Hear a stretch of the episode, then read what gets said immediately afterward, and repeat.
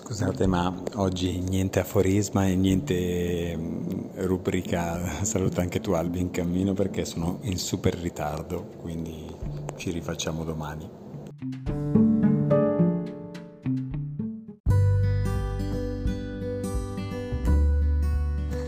Tappa 48, Utterga, Villa Maior de Montgardin. Ieri sera si è presentato un pellegrino eh, nel, nell'albergo dove eravamo io e Antonio, anzi è venuto, è arrivato con Antonio, a dire la verità. Si chiama Adam e viene dalla Polonia a piedi. Arriverà a Santiago con 3000 km sulle gambe. Dopodiché tornerà in aereo a casa sua e riprenderà il cammino per Roma. Ha chiesto un anno d'aspettativa, insomma, sicuramente lo fa per motivi seri suoi, non è che è stato lì a spiegarci. Però un po' mi ha fatto anche riflettere su come lo, lo sto vivendo da quando sono arrivato in Spagna e mi è venuta voglia di ritornare alla, alla mia solitudine del cammino in Francia, insomma. E ho, fatto, ho deciso di prolungare la tappa di 10 km rispetto a quella che ci eravamo un po' prefissati. E sono arrivato fino a Villa Maior de Montjardin dove ho dei, dei bellissimi ricordi e anche un po', un po' brutti, cioè come l'anno che ho dovuto dormire fuori perché era tutto completo.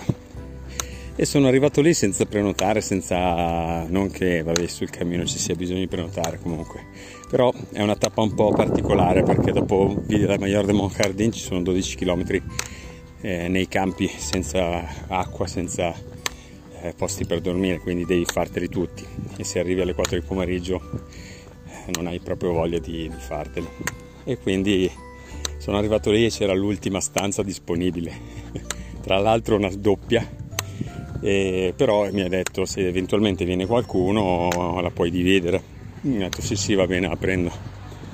E subito po- pochi minuti dopo è arrivato un signore eh, che si è presentato come Santiago di Saragozza mi ha chiesto una, una, stanza, gli ha chiesto se voleva dividerla con me e io chi sono per rifiutare a, a Santiago un letto per dormire.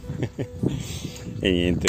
Dopodiché eh, in questo alberghe eh, abbiamo fatto una cena comunitaria all'aperto, proprio di fronte al, al campanile e a Villa Maior c'è un panorama mozzafiato bello, bellissimo. Anche la cena è stata buona e, e divertente un po' con tutti ho conosciuto dei francesi casualmente, un po' di spagnoli, non c'era nessuno italiano, ero l'unico. E dopodiché un, un, un signore francese che sembrava veramente un tipo lupo di mare, capelli lunghi eh, grigi, eh, insomma sembrava veramente un lupo di mare. E lui ha deciso di fare un po' il vagabondo, di prendersi un anno sabbatico dalla vita normale, di fare il vagabondo si è portato dietro la chitarra e ovviamente è cominciata la serata. Abbiamo cantato fino alle 11 di sera, dopodiché ci hanno cacciato a letto perché facevamo troppo casino. Però è stata una bella serata. Ho rincontrato pellegrini che avevo visto a Roncisvalle, fra cui Sofia di, di, Parigi, che era la ragazza che ha assistito alla raccapricciante eh, esibizione nel, nel, lavaggio con la canzone Marina. Questa volta gli ho fatto vedere che so anche cantare bene. e, tra l'altro lei ha un passo incredibile. Eh, vabbè. E niente, quindi è stata una bella serata e direi che per, per la tappa 48 è tutto.